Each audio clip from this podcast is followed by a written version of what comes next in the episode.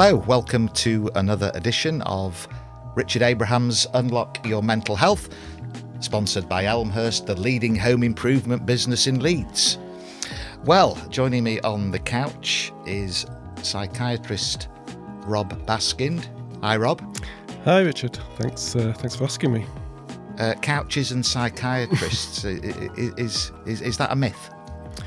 Um, it's a uh, comes back to the very first kind of psychiatrists who were often psychoanalysts like Freud and, and so on, but still, uh, some of the psychoanalysts, psychotherapists would, would still use couches, but you don't really see them very often now.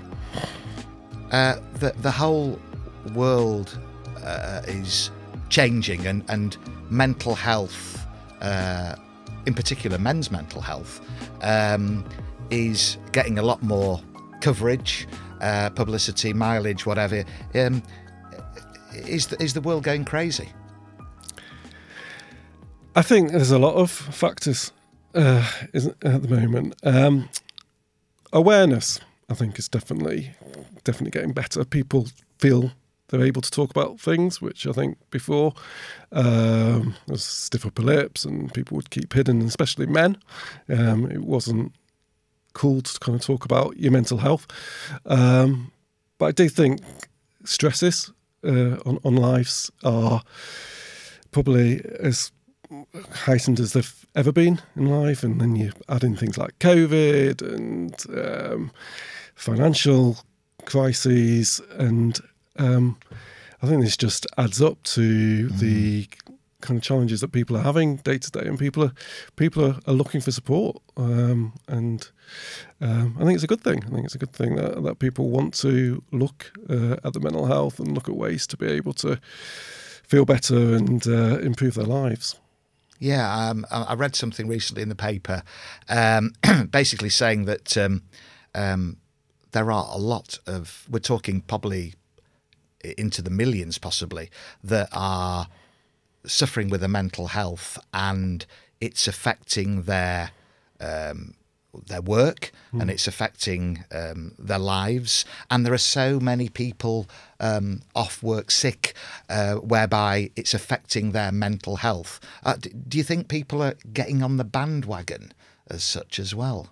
Yeah, I think I think I think I think, I think that's difficult, and I, I I'm not keen to kind of suggest that that, that people necessarily uh, uh are, are, doing that. Um, I think I think because I guess it, there's more awareness and, and people maybe are looking more to uh, kind of get the support that they want to do. That they're they're going to be.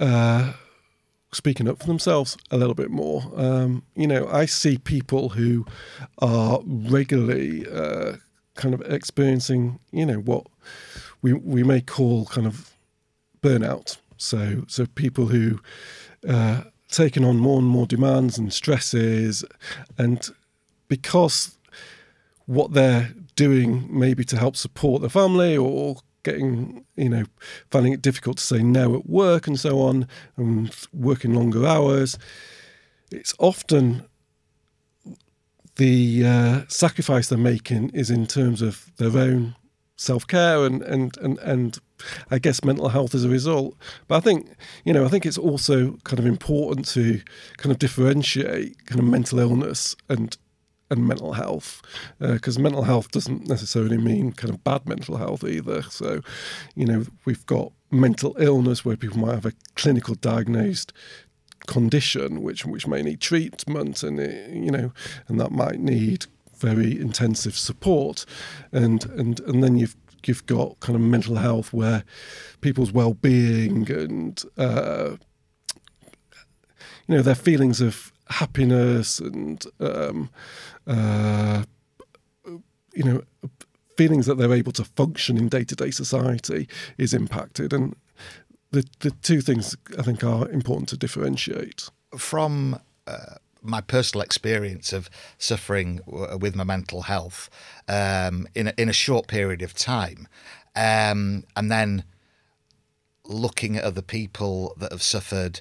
Um, from my view, everyone has mental health. It's just that when it's acute, you can't function. Uh, but there are people that function, and you look at them and think, God, they're mental. Um, so there's this sort of fine line, I believe, between, you know, everybody's got mental health. It's just a matter of percentages. Is that is that how you see it?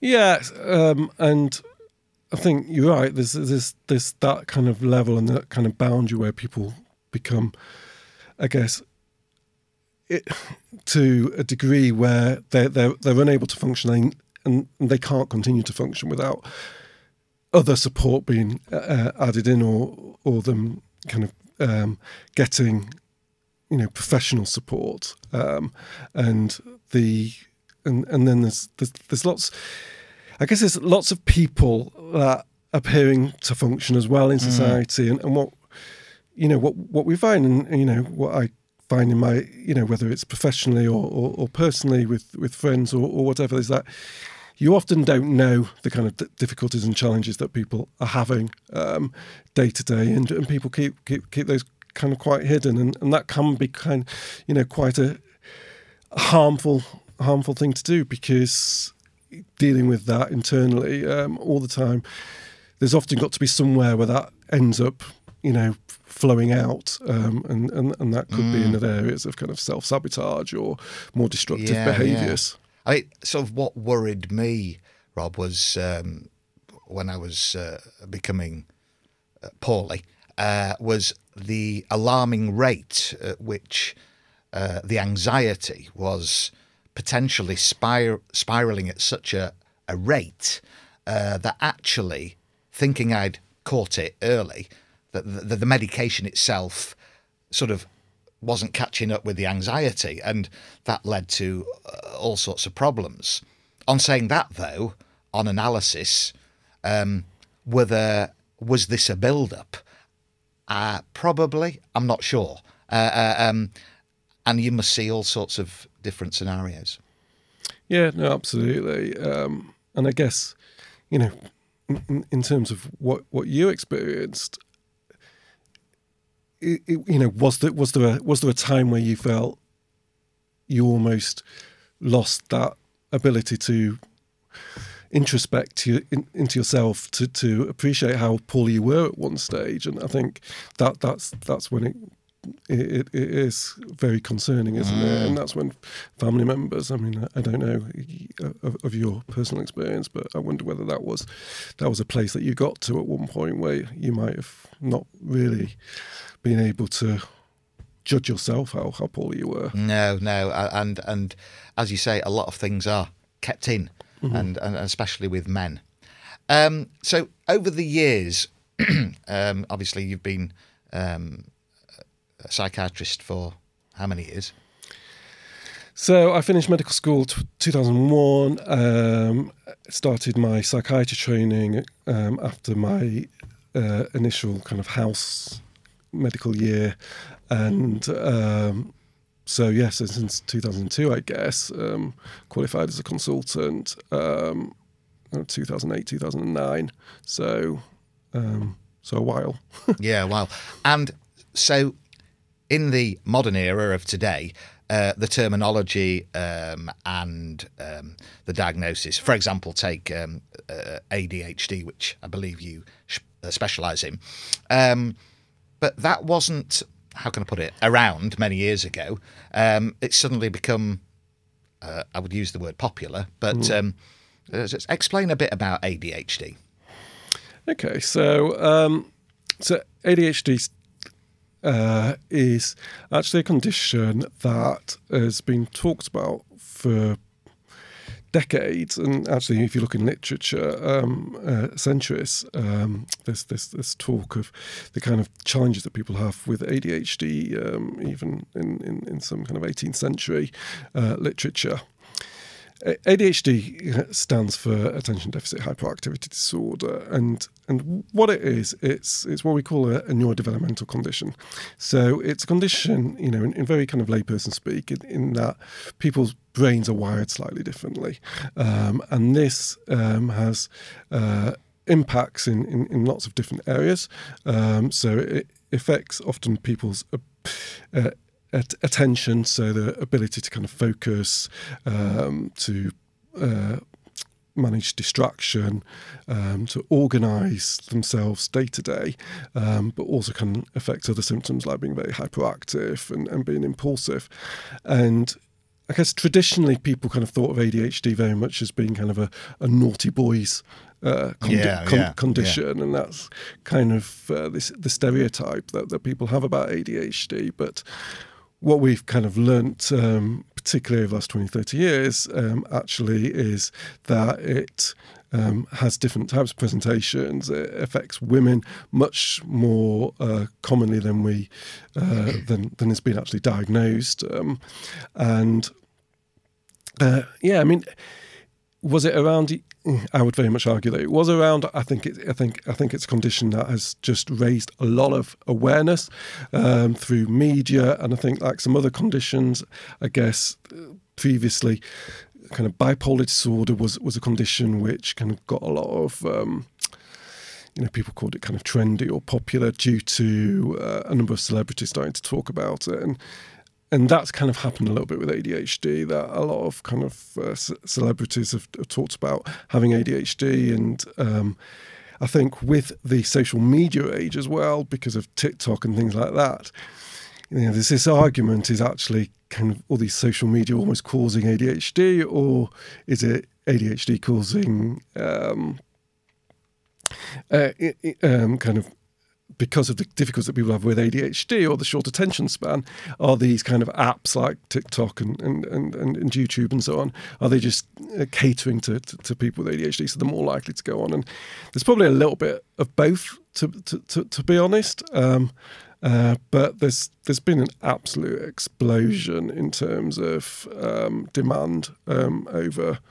I started doing it in. Uh, uh, a service in 2011, and you know we went from having um, probably 40 to 50 referrals a month to to to that being the the uh, the referral rate per week. So uh, services. The problem is services haven't caught up. Mm. Um, so so we've got this kind of big demand, but there's still there's still a lot of kind of stigma and, and, and so on about ADHD, but it's you know it's actually got uh, you know a enormous amount of uh, scientific mm. uh, evidence and, and and journal papers that have been written about it, and it's got the thing about ADHD is it's got incredibly effective treatment. Um, um, much more more so, you, you might say, than than some other areas and conditions that that, that, that yeah. get treated. So, um, has has the um, lockdown and COVID uh, from that point brought more cases of that? Uh, that's first question, and secondly. Uh, do you think with uh, Google, uh, etc., yeah. um, people uh, tend to self-diagnose themselves and and think they've got it? Good questions. So, COVID certainly um, increased the, the, the, rate of, of, of referrals. Um, I think there's a few reasons for that. Um, firstly, people were having to work at home. So, previously, people who may have had challenges around ADHD, so they may have had uh, kind of difficulties, I guess, with restlessness or kind of organising themselves or uh, struggling with not being stimulated um, often enough, previously may have worked in areas of work with other people, uh, um, in active jobs, um, you know, had company around them. Um, suddenly, with COVID, are, are working from home, um, are having to focus on long meetings on on video, um, and I think some of the challenges that may have been masked before suddenly became a lot more mm. prominent yeah. for them. And also, I think I think for everybody, COVID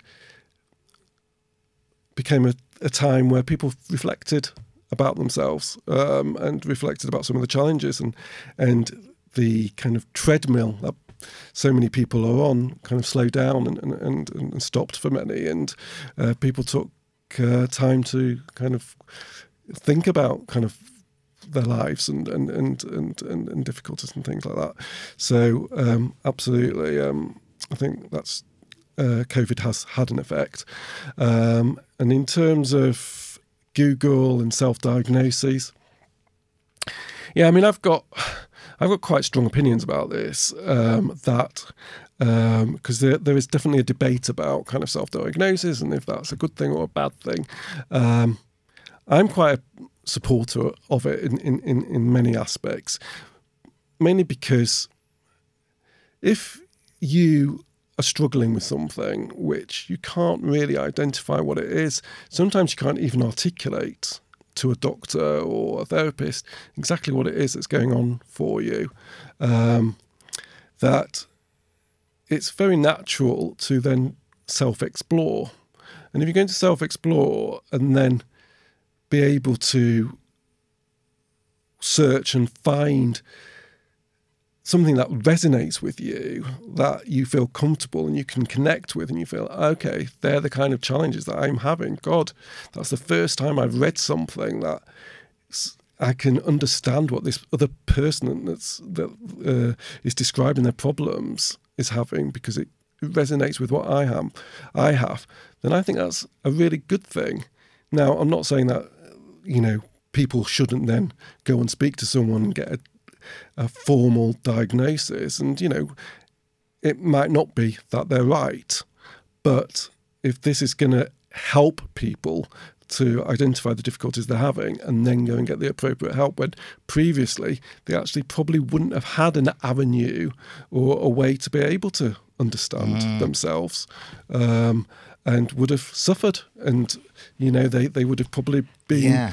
told to go away by the doctors or the therapists because they wouldn't understand what mm. was going mm. on now i'm talking about the sort of um, trying to explain to a specialist um, uh, how you feel. Um, and again, I'm going to talk from a personal experience that when you are so anxious and not thinking straight, um, um, it must be a challenge for the psychiatrist to try and work out what is going on in this particular instance. I suppose that's why you're a psychiatrist.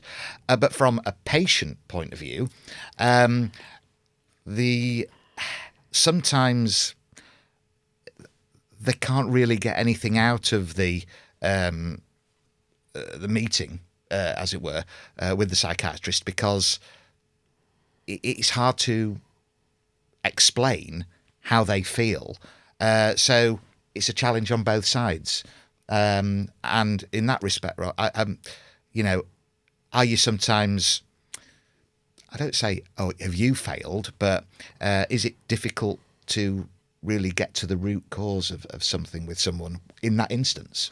Do, do, do you yeah, yeah, I know, I know, I, I, know, I know what you mean, and um, I think, um, you know, I've worked kind of in the system, obviously for for for what, twenty years. Um, I left the NHS last year. Um, I think one of the things that frustrated me, I guess, was we often weren't given the time mm. to, to, to, spend with people. And um, it is difficult sometimes to really understand someone. I mean, if you've got an hour an hour and a half assessment with someone, then and someone's really trying to explain the difficulties and sometimes you actually have to really understand that person. You have to understand their background. You understand their childhood the kind of difficulties that they've gone through to really understand what, what's happening. And, and, often it is a very um, anxiety provoking situation to actually go and see a psychiatrist and you know it can feel very intimidating. Um, um, I, I, I recognize that. Um, that you know you're getting asked a lot of questions on the spot and almost like this is kind of your opportunity but that puts a lot of pressure on i think. And especially if you are poorly and unwell i mean the assessments i do um, are at least three hours long uh, mostly. Um, and that includes usually 90 minutes to two hours of just taking a narrative history from somebody to really and what i see is that the majority of people I see, and I see, you know, any um, anybody from the age of eighteen up until you know sixty, or um, and so the majority of people I'm seeing have got quite long histories. You know, they're usually thirties, forties, fifties, um, and they've never had the opportunity really to talk to someone about their life, um, and that's a very therapeutic process I find for, for, for most people, and that in itself can be really helpful. Um, but if you're just seeing somebody and they're just firing questions, you know, about what's happening here and now, a lot of the difficulties that people are having aren't. Yes, of course, it's presenting in in a way that they're seeing their doctor at that particular time, but there's often a lot um, a lot of history Mm-hmm. that needs to be understood to really understand what's going on. So, and this is what happens with ADHD a lot is that a lot of people who don't know they've got ADHD or whatever will go to their doctor because they're feeling anxious or they're feeling a bit depressed because something has gone wrong. You, you know, whether it's a relationship breakup or they've lost a job, which are the kind of things we often see happen to people with with ADHD. Um, that's what gets looked at. So you might get treated for your anxiety or depression, but actually, what's happening is that is an expression of these underlying difficulties that have never been addressed before. So without taking a history and really understanding, you know, you know the kind of difficulties they may have had at school, for instance, the the, the kind of difficulties they may have had um, in social situations, then you you're really not going to kind of nail down to, to to what's going on. And what we often find, what I saw in the NHS all the time, was that people would get assessment after assessment after assessment from different people and they'd have to tell the story from scratch. You know you'd go in you'd, you'd see a crisis team and then you go in you might you might see a community mental health team and then you might go into hospital. And each time people were asked to tell the whole story and you know you're nodding i imagine you've probably had mm-hmm. experience of that mm-hmm. and it's it i think it's fairly soul destroying and the fact that we haven't kind of really organize the system to help people to not have to do that and that a really good assessment can't be gathered early on Yeah. um, that follows the patient and that that's that's a real issue Well, yeah, fr- from a from a patient's point of view, and again talking from personal experience, you know, we we are frustrated, we are ill, we want a fix very quickly, and having had a I would say an awful experience going down the private route, thinking, "Oh God, I'm going to pay for a private psychiatrist," because you know, and and it was just a horrendous situation. But I got more out of when I was better, doing say CBT therapy, when I was actually functioning and could understand what it was all about. For me, I got more out of that, I was better anyway. Rob, you see what I mean? So, well, you thought, well, what's the point of that? But um, it, it's, I think genuinely people don't really know which way to turn sometimes when they're poorly, and and hopefully now with all this communication and especially again with men, um, are things becoming easier, or is it just or the system getting clogged up for people to get the help they need? I think the the, the system, if we if we call them the system, the NHS at the moment, um, is is struggling. Um, I, I- think I think it, it'd be a lie to say uh, it wasn't um, in terms of people being able to access help t- timely. There's some incredible uh, clinicians and you know uh, people working in the NHS who you know really dedicate their lives and, and sometimes their own um, kind of mental health suffers as, as a result.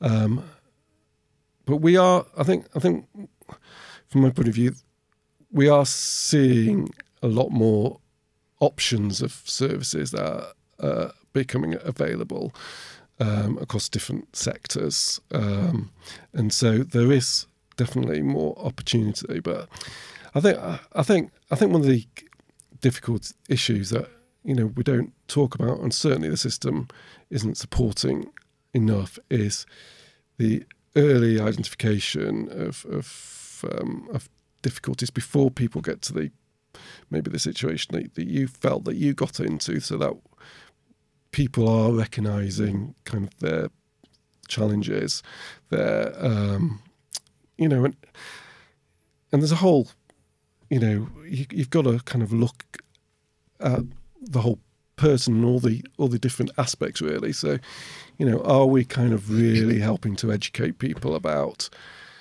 self care, about kind of the right nutrition, about exercise, about you know, just things like um, you know, communicating, being able to talk to people, um, um, and about mental health. Um, you know, it is getting a little bit better. I think people are doing things like first aid, mental health, and things like that.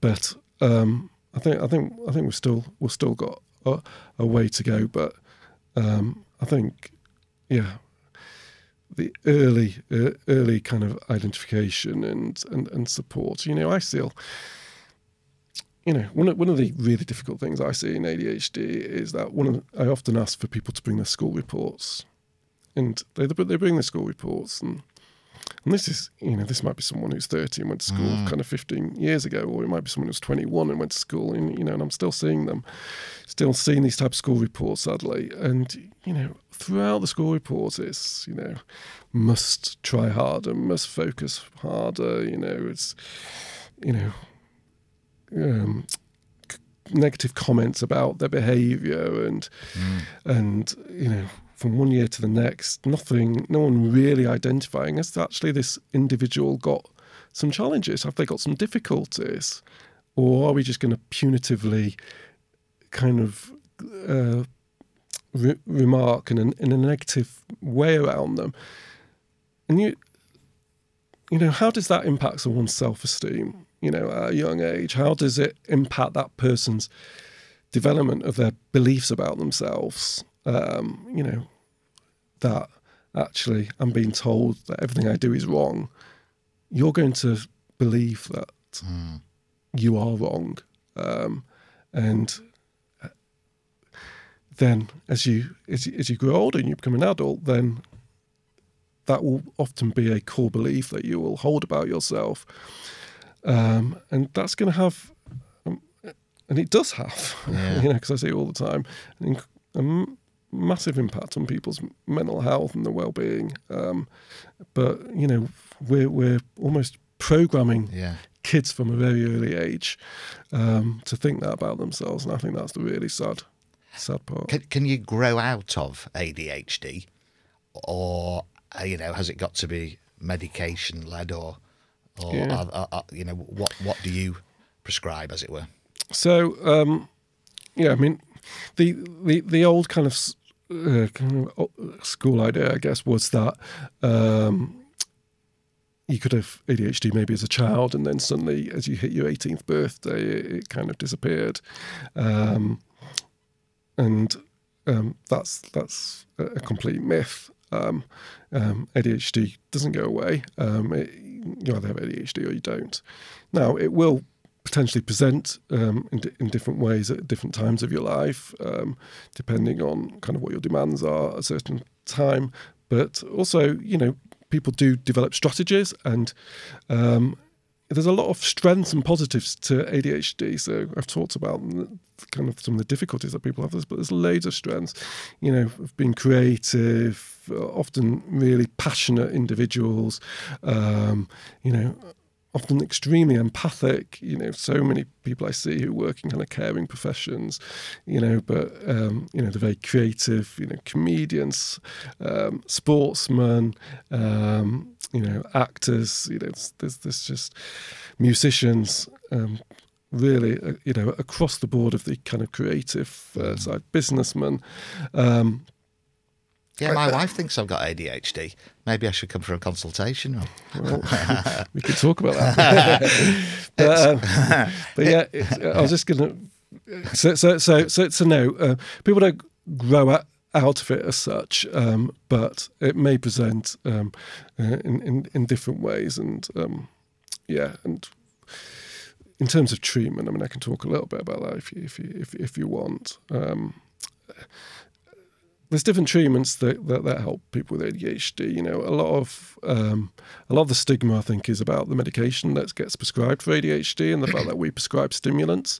So we prescribe psychostimulants. These are these are prescribed drugs which have been through lots of trials and evidence, um, and but um, they work um, and they work really well.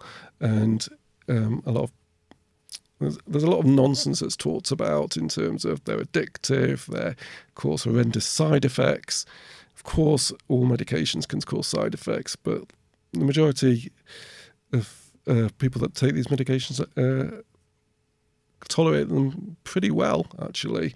Um, and they're also medications that people can start and stop. And you know, I've I've been doing this for 12 years, and I've I've, I don't think I've really experienced anybody who's become addicted uh, on, on, on these drugs. Um, and actually, um, the evidence suggests, in fact, that if you diagnose ADHD early enough, so in, you know in child or teenage years, um, you actually reduce the risk of them later on, um, you know, misusing recreational drugs rather than the other way around. So, um, mm. so I think the evidence is is fairly clear.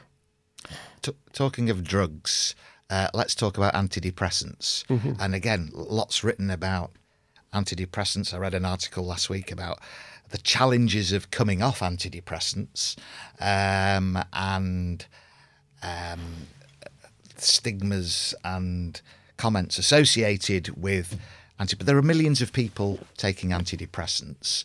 Um, in your opinion, um, um, and from again a personal experience, do you believe that um, having had a mental health um, episode uh, and then say a second one a few years later, do you believe a maintenance dose of antidepressants keeps you on the straight and narrow and could potentially prevent another episode? Um,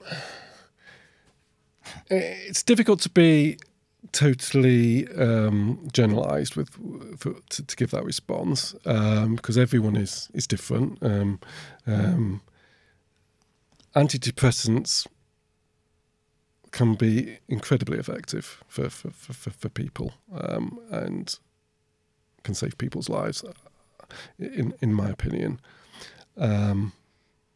And there's definitely a issue at times where people might be feel that it's right to come off antidepressants when they feel a bit better, and, and, and that could potentially be a risk factor for relapsing.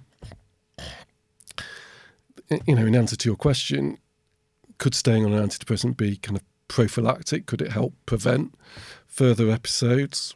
I think the evidence suggests certainly it could.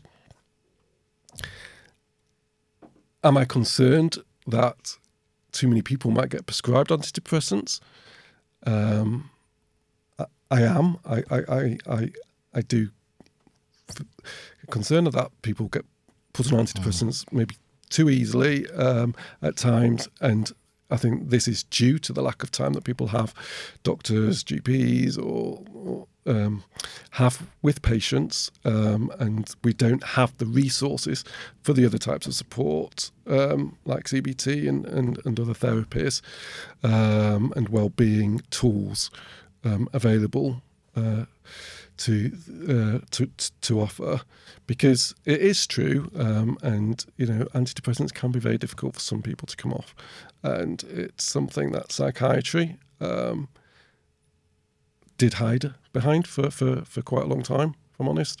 Um, but uh, certainly being more honest in, in recent years, the the um, like the Royal College of Psychiatrists have been uh, kind of bringing out more uh, uh, guidance around this, where previously probably they didn't. Um, but it, it is it is an issue, and it, I think patients need to be informed about that um, as a potential problem um, that they might later down the line have difficulty coming off these these medications. This is not to minimise the effects the medications might have, but um, it, it's certainly an, an, issue that we, mm. we shouldn't be um, minimising. Mm. So, who looks after you? I mean, you know, um, have you ever been on the couch yourself? yeah, I mean, I guess um, the, the the kind of fairly un, un, unusual uh, situation that uh, I'm in is um, having worked with uh, ADHD service for kind of 11 years or and still working in ADHD. Um, when I was working in ADHD team, um, colleagues of mine would, would, would would kind of joke about at times, saying that they thought I had ADHD, and mm. I um, it's difficult looking back to say why I did. Um, um, was in quite a lot of denial about that, and uh, um, and it may be because I was kind of the doctor and the, the, the, lead of the service that kind of was a bit of a protective factor for, yeah, for me yeah. to kind of think, oh well, there's no way that you know why I would I, I would have ADHD. Um, but um, over the last um, kind of uh, six to eight months, um, I actually started having some therapy myself, and through that, it kind of exploring some of the challenges that I had. It it was, I had my own epiphany um, that, crikey, um, you know, mm. this condition that I've been treating other people all these years is is is actually me, um, and um, yeah, it was it was it was it was an interesting process. Um, I think um, you know, one of the other things that kind of led to that was, uh, you know, my dad was moving house. Uh, um, and we were looking through some of the boxes, and I was kind of opened my school reports, and I was like, "Whoa!" Like I don't really remember how much I was struggling actually. And then looking kind of at aspects of my career, and I guess uh, pathways where I feel I probably should have been able to progress in, in different ways, whether it was through kind of research or other things, and some of the kind of uh, difficulties I had around um, kind of some organisation and uh, uh, kind of making silly mistakes at times.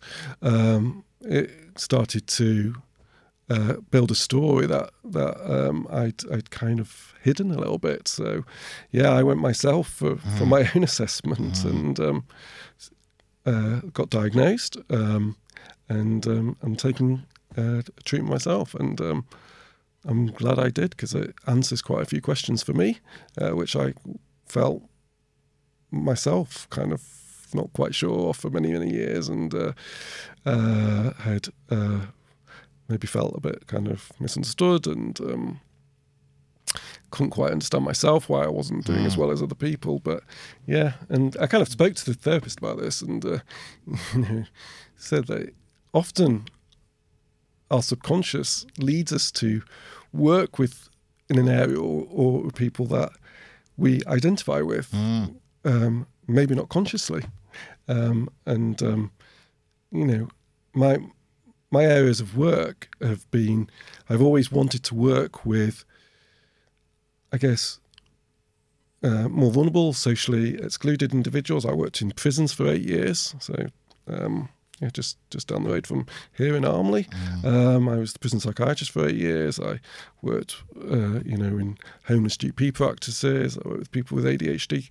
So when I look back, I've mm. worked with a lot of people who, I guess, don't feel understood, um, feel kind of excluded, and um, there was parts of that. I think that subconsciously I, I identified mm. with. So um, that's that's interesting. But apart from the ADHD, you are a uh, uh, like everybody else who has uh, their stress bucket um, uh, potentially exploding from time to time. Challenges of the family, challenges of your work, challenges of finances. Yeah. Um, and what do you do to uh, keep the stress at bay and relax, or, or what would you? You know, because yeah. men, men, um, as I say, um, so some people just don't know what to do. I'll be honest. Um, I wasn't uh, kind of looking inside for this uh, at myself probably until the last twelve months, um, and I get you know one of the things that I kind of the triggers was um, I was getting so overwhelmed with work in the NHS um, alongside a lot of other personal challenges I was having um, at home. um, that it got to the point where uh, I was speaking to colleagues and managers in the NHS to try and reduce my workload and wasn't really getting a positive response to that. And it came to the point where I felt I had no choice but to resign and leave. Um, and the day I left the NHS and my email box wasn't full of thousands of emails and uh, um, the stress I was feeling in terms of leading a service in the NHS and feeling this almost kind of emotional responsibility for everybody that was under my care, um, and even wider than that, um, kind of dropped and a massive weight dropped off my sh- off my shoulders. So that was the first thing I did was to look at, and this was even before I had ADHD, was to make a quite drastic decision to take significant pressures off myself, um, and took three months off work um, to just recalibrate, just kind of think about what I wanted to do next, um, to try and have a quality of life. Because I realised actually that I struggled in a stressful environment. I struggled uh, uh, myself with kind of feeling overwhelmed and um, um, anxiety, I guess, um, and wasn't paying enough attention to myself. So, so, so uh, alongside kind of changing my work life balance, I guess, um, the other things that I've kind of done is I've been uh, seeing somebody myself for, for therapy uh, once a week, and that I would recommend that to everybody. I wish I'd done it 15 years ago, if I'm honest. Um, just having that independent person that you can talk to, to where you feel it's a safe space, where you can feel you can talk about things which might be difficult to talk to other people or, or people close to you, even. Um, has been incredibly helpful. Um, just looking at things which uh, help me feel calm. Um, so having walks. Um, I've started doing regular meditation, and I found that incredibly helpful too. Um, uh, you know, I strongly recommend meditation. I think it gets a bit of a um, kind of uh, you got to be a bit kind of woo woo uh, to, do meditation, and, um, but um, I strongly believe in it. I think it's um, having been doing it myself. Um, uh, creating that space for yourself each each day, um, exercise, but not doing exercise just for the ticking the box of doing exercise, which I think is probably what I did before. Doing it because, um, in a in a more kind of planned way, but in a way that you've.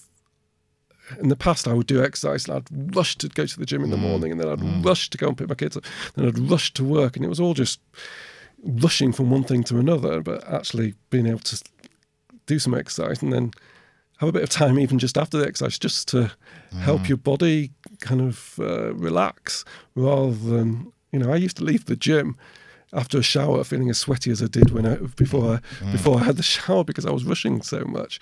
So if you're on this treadmill all the time, and you know that's that's one of the things that's really helped to kind of get off the treadmill and and, and you know and and uh, taking some medication as well has been really helpful. So, so I guess there's lots of different things um, um, that have, that have helped. But uh, yeah, seeing somebody kind of that, I don't know if you maybe that spiritual side of of, of meditating as well. I, I think probably the the two things that I would kind of put as uh, the most impactful and uh, what I'd recommend.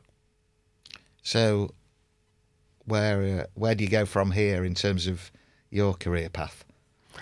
Um, yeah, I I don't know. Um, it's um, it's it's it, it's something I'm exploring at the moment. Um, currently, I, I work privately, uh, doing ADHD assessments, and I'm building up some coaching uh, experience, and, and uh, I'm really enjoying that side of things because I think one of the things that I feel has, has become important to me is not just to focus on people who uh, may be regarded as medically ill, but actually um, to help people in general um, kind of lead, lead kind of happier and, and more meaningful lives. And I think that applies to everybody because I think there's a lot of people who who who are struggling in, in there, and um, it doesn't necessarily kind of you don't necessarily have to kind of meet criteria for severe mental illness to to to, to need help and support and um, you know because uh, I think sometimes what we what we do with illness is we we want to get somebody from not being ill to kind of back to kind of neutral.